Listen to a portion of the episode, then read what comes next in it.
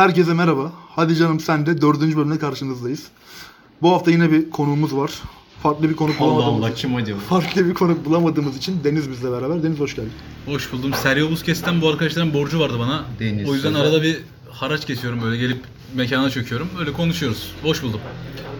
İbo sen de hoş geldin. Merhaba. Bu arada Sergio Busquets demişken hani İbo geçen sene böyle tepeden bakan elitist bir yaklaşımla Sergio Busquets diyenler dalga geçiyordu ya. Hocam bir iletişim fakültesi öğrencisi var derste hoca dedi ki dilin dedi kuralı yoktur dedi. Dil dildir. Herkesin şivesi kendinedir. Bundan sonra ben Ser Bundan sonra ben Sergio Busquets'te neler diyeceğim neler. Ben Seryo Ben olarak oturdum ben. Sergio diyenleri. Sergio yani. O Yani yurt dışında erkine erkin denmediği zaman nasıl moralim bozuluyorsa Sergio Busquets'te herhalde Sergio dendiğinde canı sıkılıyordur. Bizi dinlemiyor zaten. yani yüzden önemli değil. Buradan da kendisine selamlar bir kez daha. Şimdi bu hafta yine tabii ki ilk ve en önemli konumuz Galatasaray. Asla Tabii değil ki. bu arada hiç alakası yok. Benim Galatasaray yani Deniz özür dilerim oraya da geleceğiz. Konferans ligi çünkü UEFA Avrupa Ligi'nin altında kaldığı için orada daha sonra Aynen aynen konuşuruz. buyurun. Benim fikrim çok az bu arada sizde. Şimdi Galatasaray gruptan lider çıktı. Yani bir yerden sonra artık beklenti haline gelen bir şeydi. Ama grubun başındaki senaryoyu düşünürsek ben gruptan çıkmayı bırak 3. olup konferans ligine gitmeyi bir ideal görüyordum Galatasaray'ın kadro yapısına bakınca. Öncelikle buradan başlayalım. Yani İbo senden başlayayım. Sence bir Fikrim sürpriz yok oldu dedim. mu? ya. Hayır genel çerçevede. Ben şöyle maçta tabii ki oldu. Ben Lazio ve Marsilya'yı çok büyüttüm sezon başında. İyi hocam Gözümde lafını kesiyorum. Lazio. Değil mi? Lazio Değil, değil. mesela Lazio. Lazio. Lazio. Bundan sonra öyle okuyorum. Lazio. Neyse ben o iki takımı çok büyüttüm gözümde. Çünkü izlemiştim ligdeki maçlarını. Sonra öyle gitmediler. Bu sezon içindeki form durumu da UEFA'da çok belirleyici oluyor maalesef. Ee, Şampiyon Ligi'nde de böyle olmuştu. Çok daha sert gruplarda kötü gittikleri için takımlar e, bizim iyi puanlar aldığımız, biz çok daha kolay gruplarda bizim kötü formumuzdan dolayı çok daha iyi puanlar aldığımız zamanlar olmuştu. Ona benzedi biraz grup. Ben öyle düşünüyorum. Ama e, başta dediğim gibi benim gözümde büyütmemin de etkisi oldu. Onun dışında ben bir noktadan sonra koptum. E, hem Galatasaray'dan hem UEFA maçlarını izlemekten. Dolayısıyla sonuna dair çok bir fikrim yok. Ben size bir şey sorayım. İki tarafta büyük bir çelişki var ya Galatasaray'ın UEFA grubuyla Süper Lig'deki performansı arasında. Baktığımız zaman sebepleri benzer ikisinin de. Mesela iyi performans anlatır, anlatılırken bu takım genç, başarıya aç, UEFA'da saldırıyor deniyor. Süper Lig'de neden tam tersi oluyor? Ben o konuda sizin fikrinizi merak ediyorum. Yani bence yani aslında en temel sebebi şu ama çok ezber bir şey olduğu için kendi fikrimi hiçbir söylemeyeceğim. Hiçbir takım herhalde UEFA Kupası gruplarındaki takımlar yani Lokomotiv Moskova dahil buna Galatasaray'dan korkarak oynamıyordu yani. Daha açık oynuyordu. Galibiyeti düşünerek oynuyordu. Türkiye Ligi'nde tam tersi bir durum var. Yani doğal favorilerden biri olduğu için Galatasaray rakiplerin Galatasaray'a karşı kapandığı anlarda açması çok zor oluyor. Bununla ilgili de zaten benim haftalardır düşündüğüm bir şey var. Bunu size özelden de söylüyorum. Ben Halil'in santrafor olmasını mesela Galatasaray'a çok olumsuz bakıyorum. Çünkü gerçekten ilerideki üretkenliğimizi Kural da ilerideki- etkiliyor diyorsun yani. Kural, kural da etkiliyor evet. Yabancı kural demişken onun da ayrı bir konu. Ee, etkiliyor çünkü Deniz hal- hocamın ödevi var ya. Kıs kıs gülmeyin öyle. Aynen. Çok mu gizliydi böyle? Abi ben gülüyorum ya. Kimse gülmüyor. Benden başka kimse hani gülmüyor. kendi aramızda bir sıkıntı yok e, yabancı kuralla ilgili. Hepimiz aynı şeyi düşünüyoruz. Biri istemiyor. ikisi Deniz Ne 5 zaman biz konuşmadık bu konuyu ya? Aynı şey mi düşünüyoruz? Ben 5-0-3'ten yanayım hocam. 3 Ne? tane, üç Dalga tane, mı geçiyorsun? üç tane tribüne koyacaksın. Ben 5 geçiyorsun. sahada 2 Ben bu arada 3 kurala karşı değilim. 4 Yabancı tane kuralı olması lazım Türkiye'de ama ben süreçten rahatsızım. Aynen. Neyse derine girmeyelim. Maksimum boş ver. 20 yabancı Bunları olmalı kes. bence. Yok kesmeyiz ya bunlar bence güzel konular. Yok. Türk spor kamuoyunu aydınlatmak üzere. Ya şöyle bir şey var. Birinci konu bu bir de Galatasaray'ın gerçekten hücumdaki üretkenliği yani Lokomotiv Moskova maçında da yaşadı.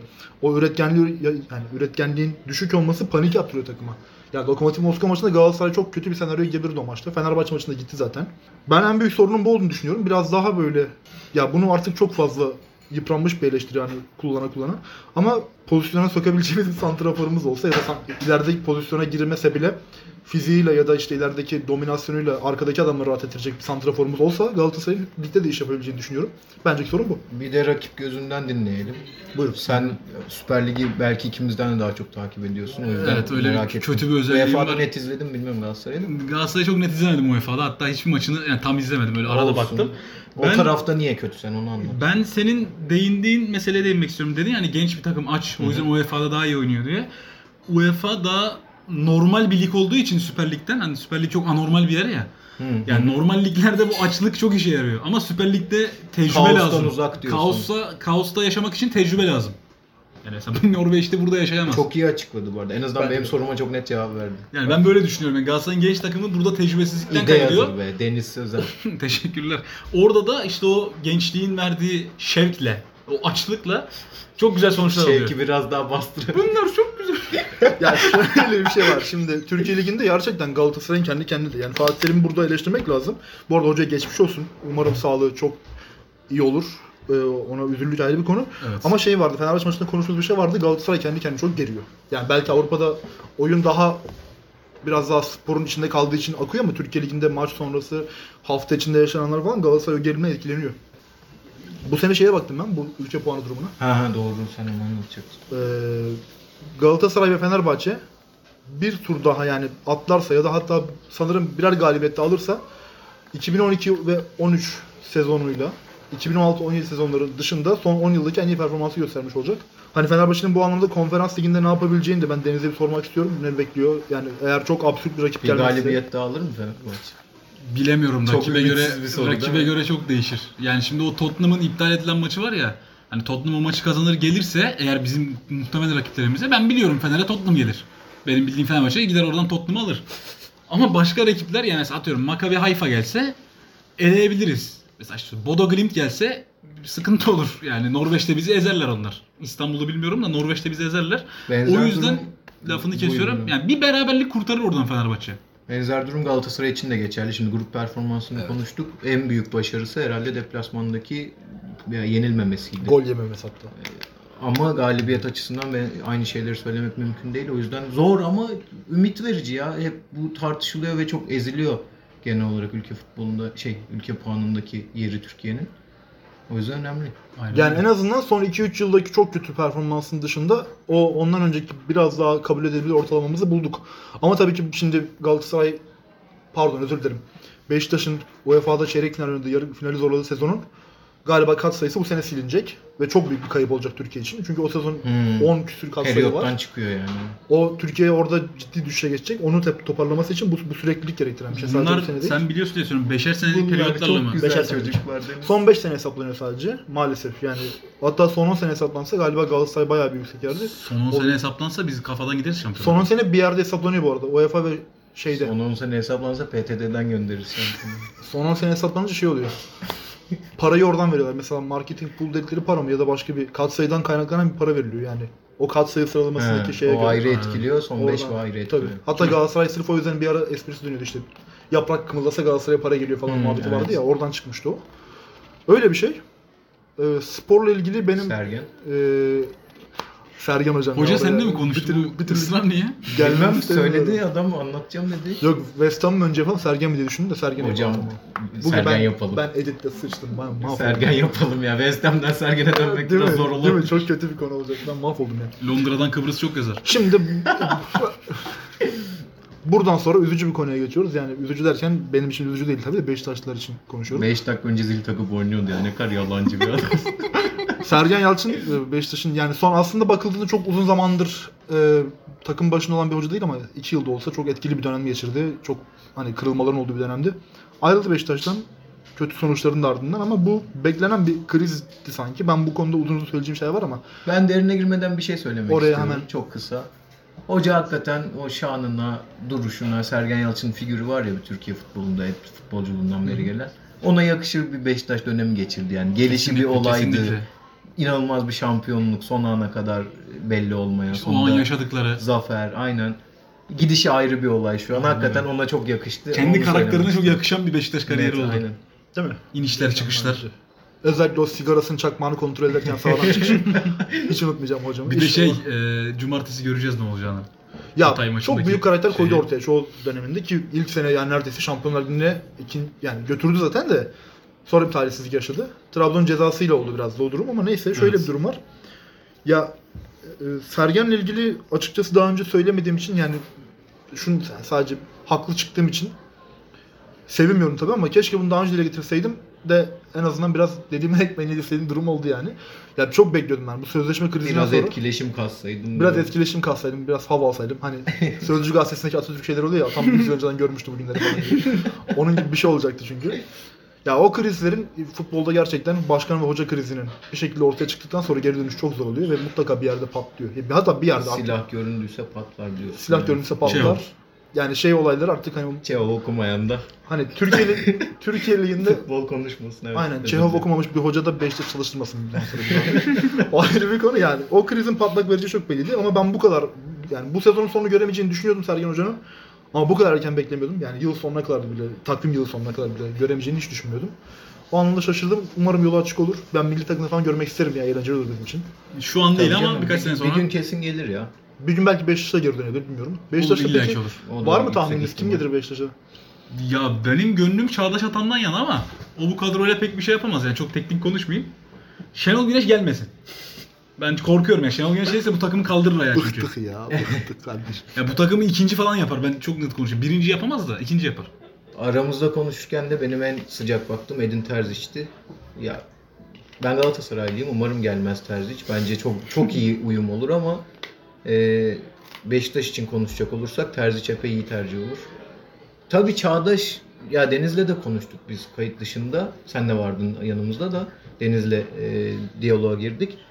Evet çok iyi hoca. Çok idealleri olan işte sahaya bakışı farklı olan ama çok fazla tecrübeli futbolcuyla çalışmamış olması bence büyük şey e, eksi onun için. Ben de gönlümden geçeni seviyorum. Bir Şifo Mehmet zamanı geldi kardeş. Artık. Ama Süper Lig'e yakışan bir hareket Abi. olur. Bu kaliteye yakışan hareket olur yani. Abi Şifo Mehmet'in şunu düşünüyorum ya. Sergen gibi bir, Neyi düşünüyorsun? bir durum, Sergen gibi bir durum olsa. Bırakamaz. Abi neyi düşünüyorsun diyorsun da yani Hamza Hamzoğlu'ndan da beklemiyorduk bence Galatasaray'da 3 tane kupa almasını. Ama çok öyle bir durum yok işte şu an Beşiktaş'ta abi. Yani bir kaos Sergen'le yönetim Çok saçma arasında bir şey söyleyebilir takımda miyim bir Şifo şey- Mehmet'le alakalı? Ben Ulan yıllar önce Galatasaray Hamza geldiğinde son 5 maçta 20 gol yemişti. Hayır hayır ben onu anlatmaya çalışmadım. Hamza o derken dönem Hamza Hoca. Özür dilerim Ya. kendisine. ya Sergio. olacak. O dönem Galatasaray'ın genel olarak ciddi sıkıntı içinde olduğu bir dönem. Beşiktaş öyle değil ki geçen sezonu şampiyon tamamlamış. Hocası ile yönetim arasında inanılmaz gerginlik olan. E hoca da gittiğine göre çözülmüş bir takım. şey. Beşiktaş'ın çok böyle sevdiği ve içinden biri ya. Hatta Sergen'den daha sembol bir isim bile olabilir. Çünkü 12 yıl kesintisiz oynadı diye biliyorum. Tabii ihtimal. Ve çok sevilen bir isim. Biraz da böyle hani adam yönetimini falan başarır da o takımda da bir şeyler yapabilirse, kör topal bir kadroyla değil de bu takımla da bir şeyler yapabilirse özellikle. Tecrübe konusunda biraz eksik. En son ne zaman nerede çalıştı ben hatırlamıyorum mesela. Ben de en son 2013'te Antalya Spor'a Fenerbahçe'yi yenmişti. ama Yok, bir ara bir Erzurum'da çalıştı da. Şifo Mehmet gelsin Beşiktaş'ın maçına sana yemek ısmarlıyorum ben. Valla. Ne ısmarlayacağım? Ona Ne göre- istersen. Tamam teşekkür Buradan da. Şifo Mehmet'e duyurudur hocam. Hemen Şifo hocamı arıyorum bu akşam. Ara. kullanın. Aynen öyle. Kendisi de Maraş'tan gelmiş Anadolu'nun. Evet bağrından kopmuş. bir- Neyse Harbi buradan, Maraşlı mı? Tabii Maraş'tan geliyor Beşiktaş'a. buradan İbrahim Güngör'ün özel bir gündemi var. Oraya atlamak istiyorum. Özel istek üzerine kendisine ısmarlama soru sordurtuyor şu an. Hocam ne olacak bu West... sanki sordurtmuyorsunuz. Ne olacak bu West Ham'ın Biz hali? de çok merak ediyorduk Sergen niye gitti. ya şöyle ben Chelsea maçını izledim hafta sonu. 3-2'lik. Aynen. Çok güzel maç oldu. West Ham çok iyi oynadı, iyi kazandı ama e, ben bir noktada yanıldım. Şeyi düşünüyorum ben hep hatta yazmıştım belki görmüşsünüzdür. Chelsea gibi oturmuş ve yıldızlardan oluşan bir takımın üçlüsüne karşı üçlüyle oynamak kendi sisteminiz değilken değiştirip üçlüye geçmek bana mantıklı gelmiyor hiçbir zaman. Çünkü rakip takımın fizik gücü sizden daha yüksek. O sisteme çok daha alışmış. Sizde öyle bir durum yok. O maça özel çıkmaya Biraz risk. çalışıyorsunuz. Çok büyük risk bence ve değmeyecek bir risk. Dolayısıyla ilk yarım saatte falan da çok varlık gösteremedi West Ham. Ben e, ona bağladım hemen. Hani dedim gerek yoktu böyle bir şeye. Bu maçı kaybedecek West Ham. Bu yüzden kaybedecek falan. Sonra göt oldum doğal olarak. E, kazandılar. İyi, çok da iyi oynadılar. Buradan daha genel bir şey anlatmak için girdim West Ham United konusuna. Daha önce yine Londra Olimpiyat'ta Liverpool'u yendiler. Yine o da çok iyi maçtı. Lafını kesiyorum. O stadın ismi gerçekten Londra Olimpiyat Stadı. Ya ben öyle diyorum biliyorum. Ben Çok Yani- hoşuma gidiyor Londra Olimpiyatı. İstanbul Atatürk Olimpiyat gibi oluyor. Neyse.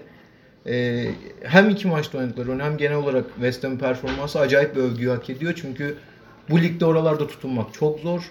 Ve adam akıllı bir yıldız oyuncusu yok kadrosunda. Bir tek Declan Rice'ı sayabiliriz. Onu kendi yetiştirdi takım. Antonio'yu performans olarak sayabiliyoruz. Antonio'nun zaten o da hani altyapıdan gelme değil ama içeride kavrulan bir adam. Sağ bekten forvete geçmiş öyle. falan bir herif. Suçek ne Dolayısıyla yapıyor ya bu sene? efendim Suçek ne Suçek bence yine iyi oynuyor hala da geçen sene gol katkısı biraz ekstra Suçak olduğu orta için sahaydı değil mi? Tabii tabii Rice'le ikisi ge- göbekte oynuyorlar. Ee, nereye bağlayacağım? David Moyes övgüsü biraz artık hak ediyor hoca. Hocadır. Bol bol Hocadır. konuşulmayı. Ee, şey de ekleyelim. Çok dar kadroları var. Hala yani 3 Evet, evet. senedir böyle West Ham'ın kadrosu. Biraz zamanla geliştirmeye çalıştılar ama her şeye rağmen görece dar kadroları var. UEFA'da lider bitirdiler. Orada da devam ediyorlar. Keşke etmeselerdi mesela. Eğer Premier Lig'de Premier Lig'de daha iddialı olabilirlerdi. O yüzden zor günler bekliyor. Yani bugünkü gibi olmayacak. Biraz o yüzden de anlatmak istedim. Çünkü bir daha bu kadar ağız dolusu övemeyeceğiz. Sert bir düşüş olacaktır. Kesin olacak. Geçen sene de benzerini yaşadılar. Aynen Beşinci öyle. oldular. Bu sene de benzer bir tablo olacak ama daha yukarıda olur umarım. Buradan da o zaman David Moyes hocamıza selamlar, saygılar. Allah Saygılar. yolunu bahtını açık etsin Amin. inşallah. Aya- ayağına taş değmesin hocam.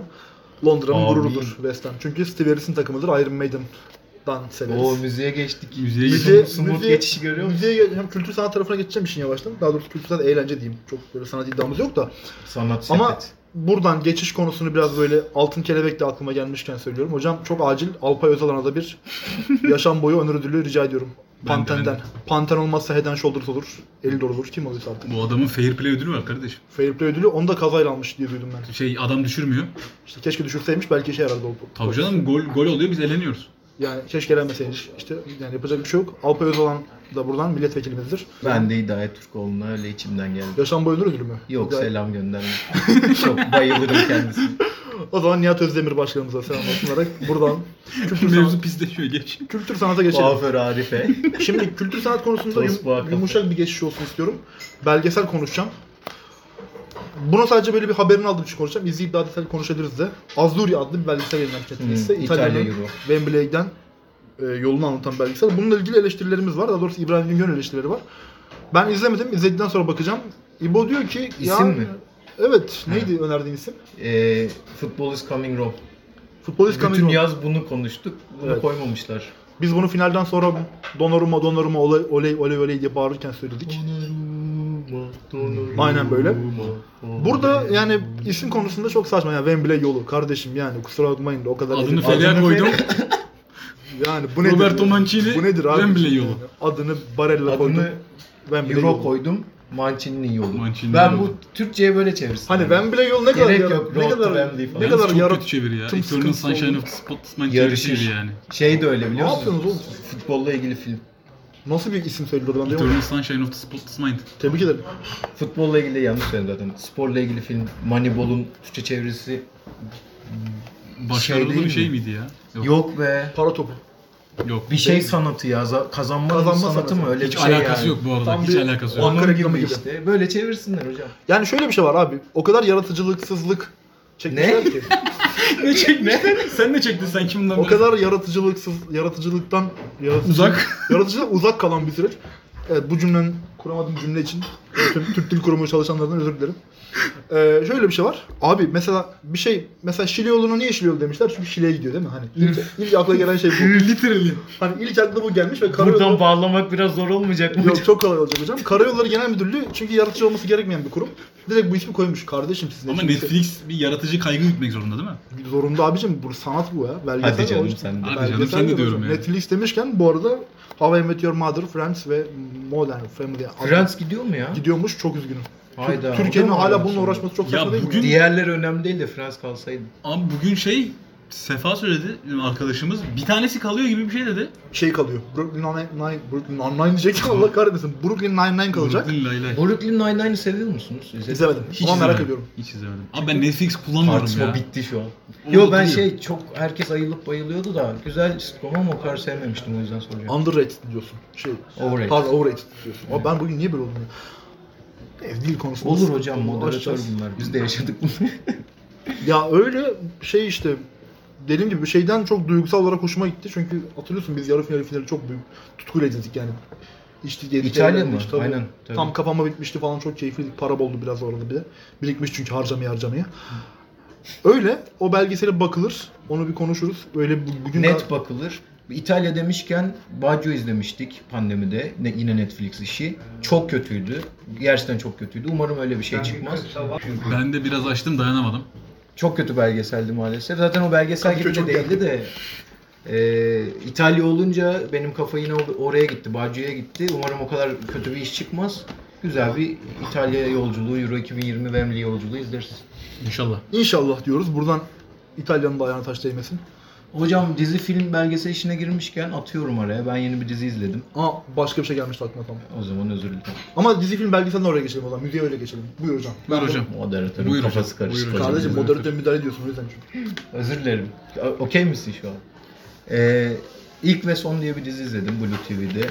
Çok övülüyordu. Ben izleyememiştim. Bu sene çıkmış galiba. Salih Bademci'nin oynadığı. Aynen Salih Bademci, Özgür Özpirinççi. İnanılmaz iyi dizi. Çok gereksiz iyi dizi. Yani hiç bu kadar iyi olacağını beklemiyordum. Sen bir yükselmişsin dizi. Çok yükseldi. Çok güzel dizi. Ya şöyle bu tarz şeyler vardır ya sinemada da vardır. Aşırı klişe konu nasıl işleyecek, nasıl anlatacak, niye bunu seçti falan dersin.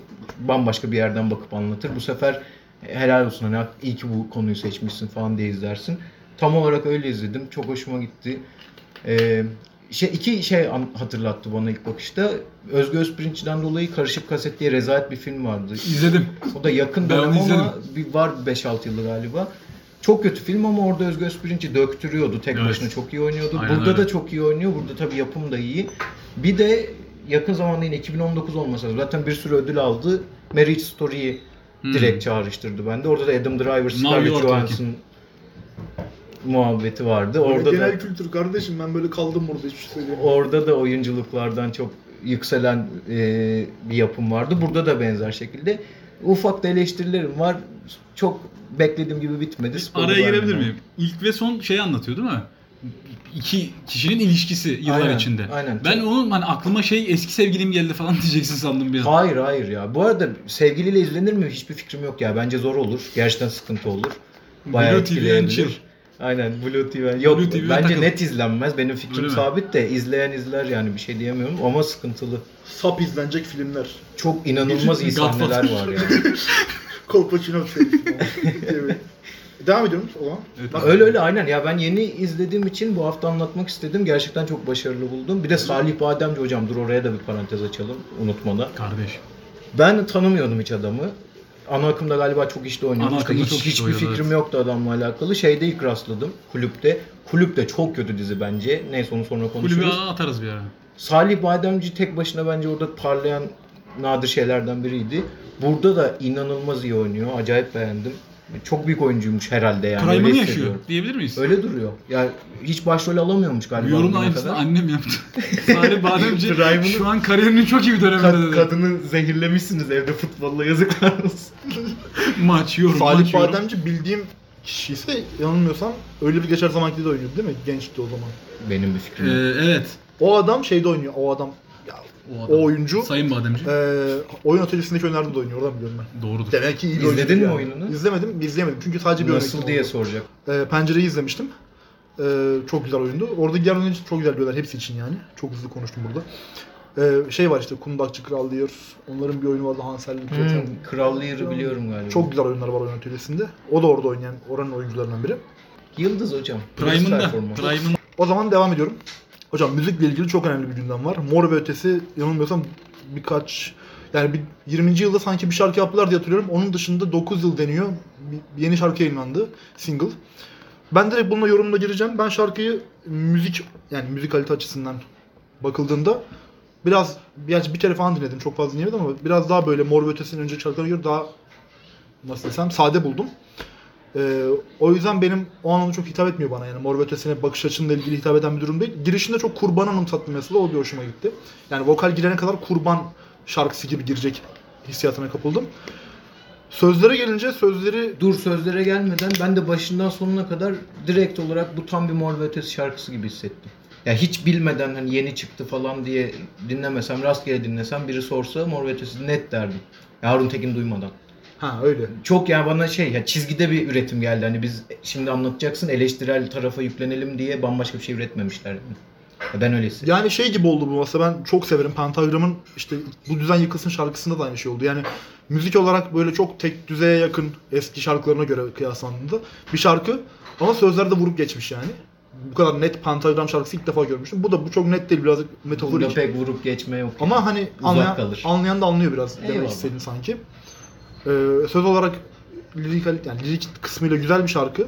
Ama şey olarak dediğim gibi bu şirketteki işte Yok, yok, geçişler alakası ya da yok. işte ne bileyim ben ve Ötesi'nin bir sürü şarkısı var ya akla gelmez şu an ama yani belki de en sade albümü Dünya Yalan Söylüyor olarak benim aklımda kalmış Mor Ötesi'nin. Ondan bile daha sade geldi bu şarkı bana. Belki dinleyici değişir fikirlerim. Bilmiyorum. Böyle bir anlayış genel olarak Türkçe rock'ta sanki olmaya başladı. Pentagram'daki şarkıdan da yola çıkarak bağlıyorum burayı. Bilmiyorum dinlediniz mi ne düşünüyorsunuz şarkı hakkında dışında? Ben dinlemedim şarkıyı ama Instagram'daki şeyi tanıtımını çok beğendim. Çünkü o fotoğraflar size de attım ya Instagram Hmm. şey hesabı Mor Ötesi'ne. Ben onu yazmış ben. Mor Ötesi'nin Instagram hesabını takip etmiyorum ama 3 ayrı kişiden gördüm. Bunlardan NVO biri official bu arada. evet. Takip e, et. spor spikeri Erman Yaşar. Diğeri voleybol oyuncusu Eda Erman. Erdem. Üçüncüsü de oyuncu Ahsen Eroğlu. Şimdi ben bunlar üçünde de aynı şeyi gördüm. Bunlar dedim hani bir sosyal sorumluluk projesi mi nedir falan derken sonra Twitter'da görünce şarkının kapağını oradan uyandım mevzuya gittim. Meğerse bayağı başka kişiler de varmış. Onu çok beğendim. Çok ilgimi çekti yani. Böyle yukarıdan aşağı bakınca sözler yazıyor. Tıkır tıkır. Ben az önce söyledim müzik hakkındaki fikrimi. Sözlerde de sana çok fazla ekleyeceğim bir şey yok. Öyle bam gün bir parça değil ama ya daha önce de yaptılar bunu. Böyle şeyler yap üretmeyi seviyorlar. Bu dönemde sanki ihtiyaç vardı. O yüzden ya beni tatmin etti ama öyle wow hani ulan ne yapmışlar falan diyeceğimiz bir şarkı değil bence. Bence de. Yani müzik olarak ben sadece müzik sever kısmına bakarsam olayın tamamen öyle düşünüyorum.